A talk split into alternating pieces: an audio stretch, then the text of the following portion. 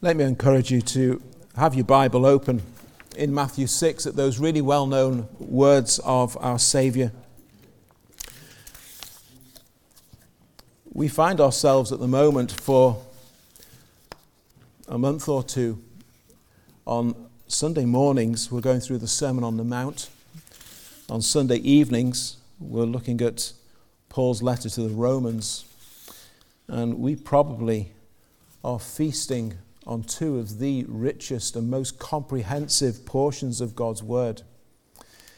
Uh, if you had just the Sermon on the Mount and Paul's letter to the Romans, you have pretty much all that you need to know what it is to be a Christian and to live as a Christian.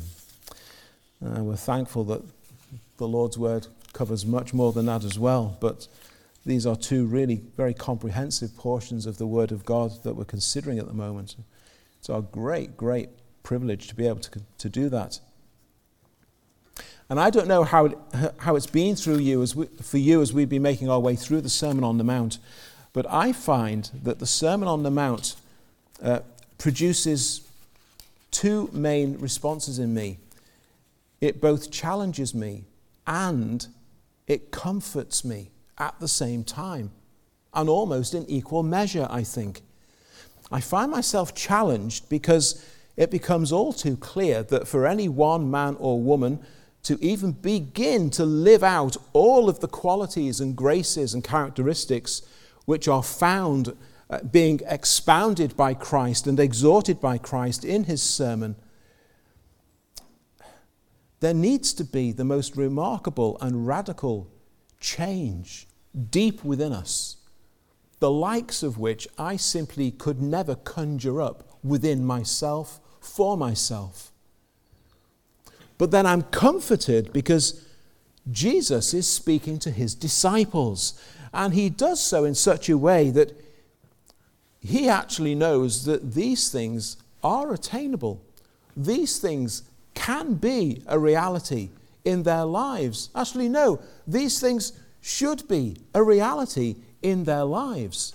Well, how can, how can that be? Well, it's because this is the newness of life that they have in Him that He's talking about.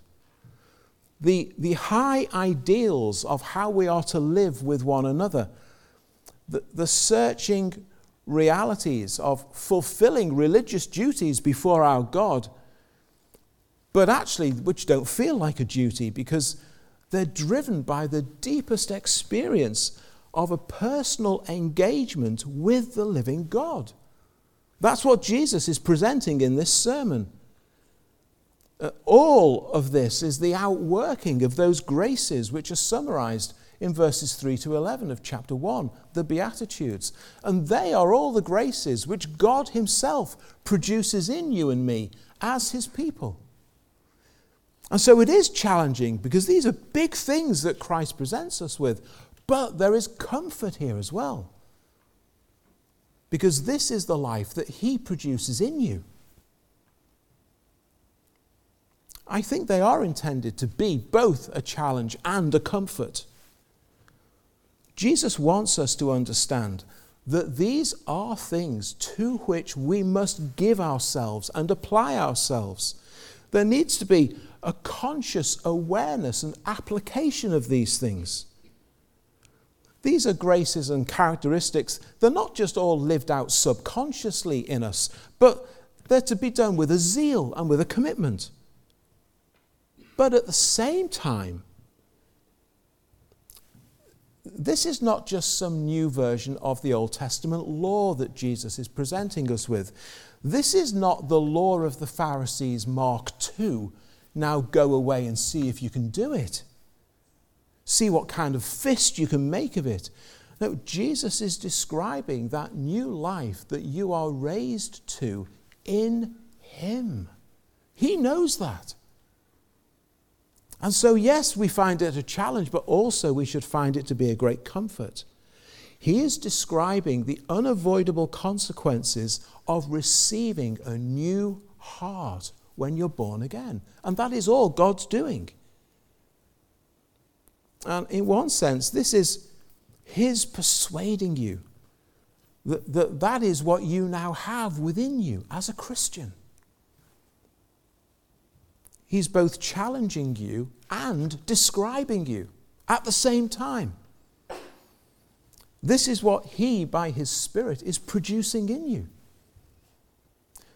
So it's important to re- remember this sermon is not become who you should be. This sermon is be who you've already become. There's a big difference between those two positions. It's not you become who you should be, it is be who you've already become in Christ. That's what's being exhorted to us here through the words of our Saviour. Of course, that's how much of Paul's teaching also reads. We'll be seeing exactly that this evening in Romans. Actually, there are some similarities between what Jesus says in this portion of his sermon and what Paul says this evening in his, that section of the letter that we're going to be looking at. Be who you have already become in Christ.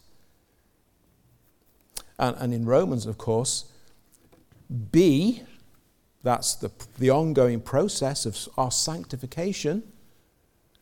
Who you've already become, that's our justification in Christ. And in the remainder of chapter 6, Jesus draws our attention to three further distinguishing features of a Christian and Christian living. Now, of course, in many ways, what Jesus is doing throughout this whole sermon is viewing the same thing from a whole series of different viewpoints. From this perspective, in that situation, faced with this difficulty, confronted with that opportunity, opposed from this quarter, oppressed by that one. When you see that there's this great need, in all of these different things, this is how the Christian should be and live. And these three further distinguishing features, which by God's grace and with the help of His Spirit, uh, are things that you and I need to take note of and to, to seek to nurture in our lives, in our daily living. So, what are these three things now that Jesus presents to us in the remainder of chapter 6? Well, here's the first thing, and it's verses 19 to 23, which we'll put under this heading Where you store your treasure where you store your treasure. There should be a commonality amongst all of us on this issue. Where you store your treasure. And of course, where you store it is determined by what your treasure is. And what your treasure is, is whatever controls and dominates your heart. Verse 21 we have a saying, don't we, that your heart is in it, or their heart isn't in it. Where the heart is, that thing which your heart is in the most, that is your treasure. So, what is your treasure and where are you storing it? Well, there are such things as earthly treasures, verse 19. Now, how might we describe earthly treasures in a single sentence? I spent a long time thinking about that during the week. You might think that's something not worth spending a lot of time on. I found it actually something, well, we do need to think about that, don't we? What are earthly treasures? I, I concluded thinking about it like this Earthly treasures are all of those things which men and women may enjoy and which men and women may choose to pursue and accumulate, but do so without any reference to God in their lives. Earthly treasures are all of those things that you can chase after and have, but not have God in your life. because that's what everyone who's not a believer is doing. And there are loads of things that they can chase after. There are loads of things that they can have. There are loads of things that they can accumulate and build up. And they don't have God in their life. And they actually don't need to have God in their life to have those things. But they are earthly treasures. They are not necessarily, in themselves, sinful things, although some of them will be. Some of them actually can be good things, needful things. But it's the, it's the controlling influence that those things can begin to have that's where it becomes a real issue and a real problem. Often in our lives, it starts out with things which are serving us. But then it reaches a point where we are serving them because they are controlling and influencing us. Uh, we're making choices based upon that. It's when these things become the main things in your heart. It's when those things are the things that you hold most dear. It's when those things are the things that you begin to use to assess whether or not your life has been fulfilled or successful. And it's all based upon earthly things that anyone could have, that anyone could chase after, even without God in their lives. But you start to use that to decide whether or not you've been fulfilled or successful. Now, the, the mere having them of course, doesn't necessarily mean that they are your treasure. But a good indication of when something is a treasure actually is how frequently that thing is either replaced for a newer or better version, or when you have a growing collection of them, or how much of your time and resources are devoted to them. I remember watching a program about the rich and famous in Monaco. It was uh, mind opening, mind boggling, and uh, just made me glad that I wasn't one of them in the end. Uh, very glad indeed.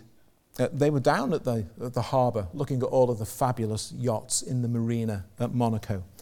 And uh, they were talking to one uh, ridiculously wealthy owner. And he confessed he couldn't think of anyone who was still making do with the first yacht they ever bought. Isn't that interesting?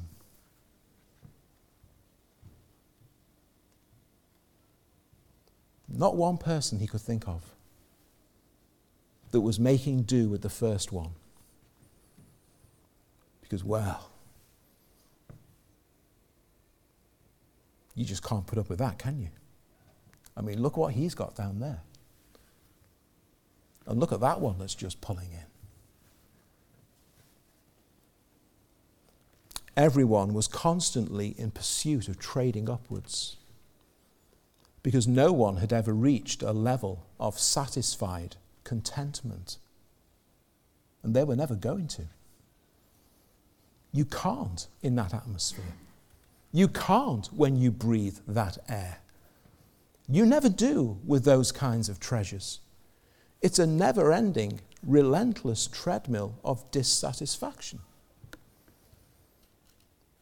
Or it shows itself in other ways because we don't all live in Monaco. We don't all have the billions to spend on super yachts, do we? But for others who long ago realized, well, I'm never going to be in that league, I could never compete like that in the world, but they simply look around at their comparatively humble surroundings, tell themselves that they've actually done okay. And their humble surroundings are still their treasure because they pat themselves on the back that they're going to, they're going to die with more than they started out with. And they're going to leave behind more than their parents were able to leave behind. So maybe I've actually done okay. But of course, there's the really big problem with earthly treasures. One day, you'll leave them all behind. And you'll be left with nothing. Because earthly treasures are temporary.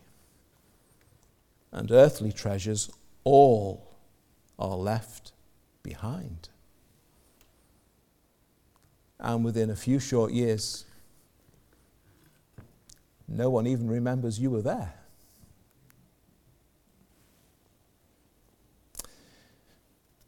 In the middle of the 20th century, Terry Thomas was one of the most famous men in Britain. Now, some of you have never heard of Terry Thomas. Some of you know exactly who I'm talking about. He was the gap toothed comic actor who specialised in playing archetypal uh, uh, upper class cads and rogues and bounders, as they used to call them back then. And he was very, very good at it. And he had a glittering film career. And he had all the affluent trappings that went with it, including several homes in several countries. But in the early 1970s, he was diagnosed with an incurable degenerative illness, which eventually robbed him of his ability to work, and it robbed him of his vast fortune. His homes were sold to pay for medical bills and health care. And he ended his days virtually penniless being cared for in a home funded by charitable donations given by an actor's benevolent fund. Everything had gone. Everything. Because if you're trusting in this world's treasures, that's what happens. Because treasures on earth are where moth and rust destroy and where thieves break in and steal. And it's all gone. The Christian, however, the Christian doesn't breathe that air, do you? The Christian is looking to eternity, and the Christian is storing up treasure there. The Christian understands the fleeting temporary nature of the things of this life. So, whilst we have the things of this life that we need, they are not the things that we put our heart into. You have earthly things, you need earthly things to be able to live. There are earthly things which can give a degree of pleasure and enjoyment, and it's not a sin necessarily to enjoy them. But that's not where your heart is. And you live with a very loose grip on earthly things. You're not hanging on to them for dear life. Because you don't need them for dear life, do you? They can't really give you dear life anyway. The source of your life lies elsewhere. You're not constantly pouring yourself into swapping and changing and upgrading this and that in this never ending, never ending cycle of accumulating the abundance of things. You give yourself to all the kinds of things that Jesus is talking about here in Matthew. Because your concern above everything else is to become more and more like the one with whom you'll be spending eternity to see his smile directed towards you as he welcomes you home. And to know that you've done your, your utmost to love him and serve him and honor him in this world. Why would you work and work for that which you can never keep, only to lose that which lasts forever? That was the, the famous saying of Jim Elliot, that young man who went as a missionary and very soon, at a very young age, was killed with some of his friends in South America.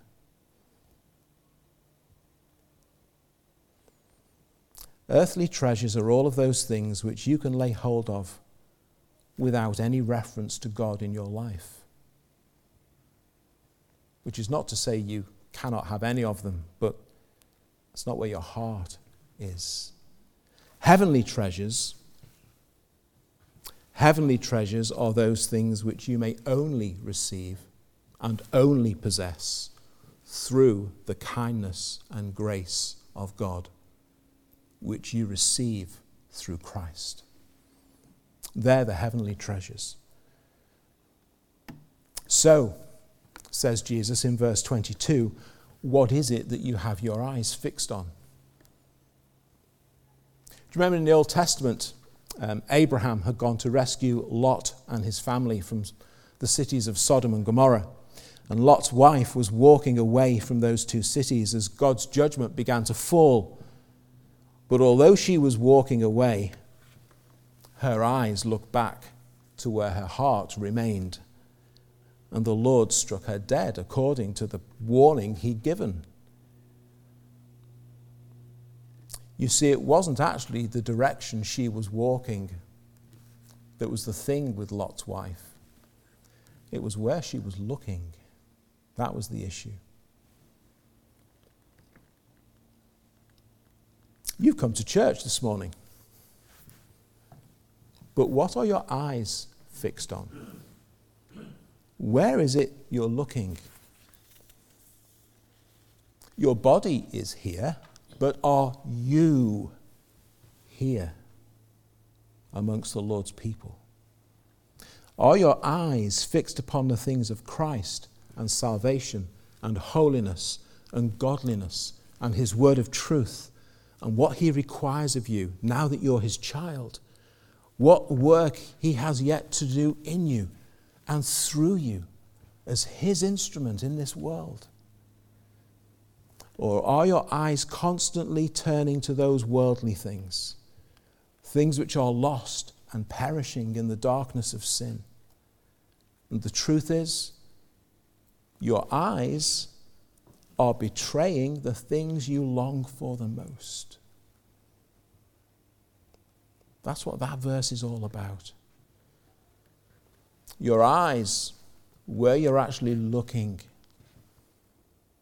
they are the giveaway as to what it is that that longing is within your heart. And it will either be things which are good, which are eternal, or things which are bad and which will only lead to ruin. It seems to me that as we have the opportunity to, to look at these verses this morning, Jesus wants you and me to, to see afresh this morning there are these two very distinct paths in the world. And you must be continually clear which is the one that you are walking as a child of God. He spells it out oh so clearly at verse 24. The life of a Christian, secondly, stands distinct upon the basis of who you follow as master. Because you can only have one. In Christ, you are no longer your own, you're under Him. Everything about you now is in submission to Him. Life is not about you, it's not about your home, it's not about your family, it's not about your employment. Actually, in a sense, uh, the church is not about you. It's all about Christ. Everything is about Christ. Of Him, to Him, through Him are all things. Home and family is not about you anymore. First and foremost, it's about Christ. Your employment is not about you anymore. First and foremost, it's about Christ. Church, it's not about you and me ultimately, it's about Christ. All about Christ.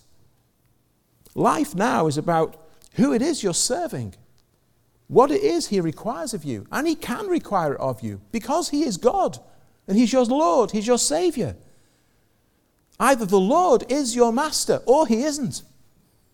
And, and that's the, the, the truth that, that Jesus wants to both challenge you over and comfort you about. Are you prevented from serving Him as you should because there are worldly things which have too strong a hold or a pull? Either your eye is good or your eye is bad. Either your treasure is earthly or it's heavenly. And Jesus makes it clear you can't really straddle the line here. You need to decide which side you're on. At Holiday Bible Club with the children, we remembered the story of the athlete Eric Liddell, who 97 years ago, at the peak of his fame and success, and like C.T. Studd before him, abandoned it all. And he abandoned these shores so that he could serve the Lord and, and share the gospel in China. And that's where he would end his days as a, as a comparatively young man. There was a man who knew what his treasure was. There was a man who knew where he was storing it. There was a man who knew that it was all reserved for him when this life was over. And speaking of C.T. Studd, who was Eton and, Ed, and Cambridge educated, and as a young man, we would say, had the world at his feet. He spent his whole life as an adult serving the Lord in China, in India, and in Africa. And it was C.T. Studd who said this. And you see, this gives away the heart of the man. I cannot tell you what joy it gave me to bring the first soul to the Lord Jesus Christ. I have tasted almost all the pleasures that this world can give. And trust me, uh, coming from a family all those years ago who could afford to send their child to Eton and Cambridge, he knew what he was talking about. But, he said, those pleasures were as nothing compared to the joy that the saving of that one soul gave me. See, there's a man who was storing up treasure in heaven. Let's decide and commit afresh this morning as to the one whom we serve and to humbly acknowledge in our own hearts that he is master of all. And there, the can, the, there cannot be a trying to have the best of both. Jesus makes that clear. You can't try and serve this and this. You can't be in the pursuit of God and be trying to pursue all these things at the same time, the way the world does. It just doesn't work. You have to be single minded, you have to have a single eye. Do you see the progression that is flowing as Jesus teaches through this sermon? How he builds from one position to the next. If this is true of you, then. And if that is true of you, then. And it, and it progresses and flows. And there's this thought process he's wanting us to go through as we listen to him in this sermon. He's wanting us to settle each of these things afresh in our own hearts and minds this morning as we have this passage open in our Bibles. Why would I continue to be so taken up with earthly things when I just pause to remember what I have in Christ? Why wouldn't I be single sighted and single minded in following Christ and living for Him if I have in view that which is eternal? Why would I carry on having such affections and desires towards things which in a few short years will all be left behind? For me, be it Christ, be it Christ hence to live. That's what Jesus is impressing upon us. So, in your home, as a father, mother, son, daughter, brother, sister, in your place of work, whether you're the boss or a, mere minion, in your studies at school or at university, here in the life of the church, first and foremost, above everything else, you live as one who is under the lordship and the mastery of Christ. That's what's first. That takes precedent over everything else. And for the most part, all of those other things will actually be for the better when you do. To give full attention to the Lordship of Christ. That's not to say that all of these other things are totally neglected. In many ways, all of those things will become enhanced in a wonderful way that the world can't understand or experience or know. It will bring out all of these graces that Jesus is talking about in this sermon. To give full attention to the Lordship of Christ in your life, it will make you a more loving, caring, kind, thoughtful, truthful, trustworthy, hardworking, reliable father, son, mother, daughter, boss, employee, student, you name it. It will work itself out in you and through you in all those other spheres of your living. When Christ is first, you'll be living as one who has eternity in view and as one who's given yourself to becoming more and more like Christ with your eyes fixed upon heaven not with your heart fixed upon the things of the world. It will make you more generous with your possessions. It will make you far less troubled to spend your resources on others rather than on yourself. It might even make you sacrificial in your living. Ooh, careful. This is what forms the framework within everything else takes place. Who you follow as master is key.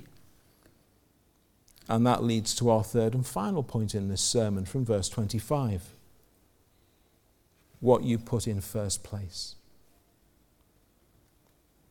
Actually, if you've, if you've sorted out points one and two, point number three virtually takes care of itself. What you put in first place. And J- Jesus begins, therefore, therefore, if you've grasped everything I've been saying so far, if you've truly taken hold of it and believed it, if these truths have truly taken hold of you, therefore, because of that, on account of that, why do you worry about so many things? If you follow carefully the thread of everything Jesus has said so far in his sermon, as you get to verse 27 and you hear Jesus asking you, Why do you worry? Do you know what our immediate reaction should be? Yeah. Why do I? Why do I?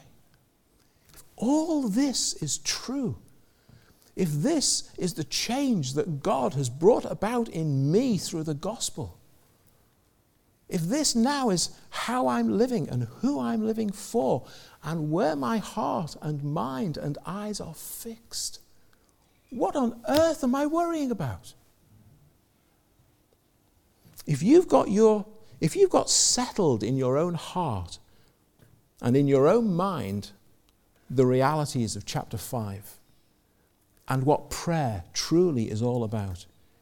If you've discovered for yourself the secret place where you have earnest, heartfelt dealings with God, if you've got settled in your own heart and mind the reality of abandoning the pursuit of worldly things because your eyes are fixed upon that which is eternal and heavenly, if you've got settled in your own heart and mind who it is that is your master, and that you have no loves or allegiances before your love and allegiance to him. If that's you,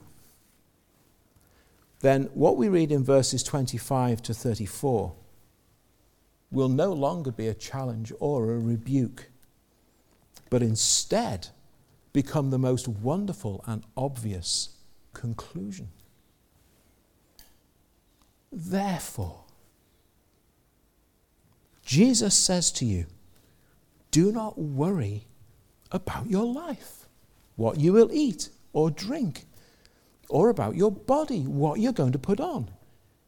Is not life more than food, and the body more than clothing? What is it that Jesus wants to hear you say from your heart? Of course it is. Of course, life is more than all of these things. Life is about you. Look at the birds of the air. They neither sow nor reap, Look, they don't gather into barns, but your heavenly Father feeds them. Are you not of more value than they? Of course I am. Now, birds work very hard in gathering their food, mind you. They can't go online for nest day delivery, sorry, but it's God who supplies their every need. It's God who supplies. Of course He'll care for you. Of course He will. Which of you, by worrying, can add one cubit to your stature? Well, what a ridiculous notion that I ever thought I could. So, why do you worry about clothing? Lord, the worries are subsiding even now as I meditate on this truth. That's, what, that's the response Christ wants to hear. Consider the lilies of the field, how they grow. They don't toil, they don't spin. Solomon, in all his glory, there was a man who had everything this world could give. He was not arrayed like one of these, not like one. If God does that for the grass of the field, which is here today, gone tomorrow, you, like me, are looking at all your summer flowers dying in your gardens right now. Will He not much more clothe you, you of little faith?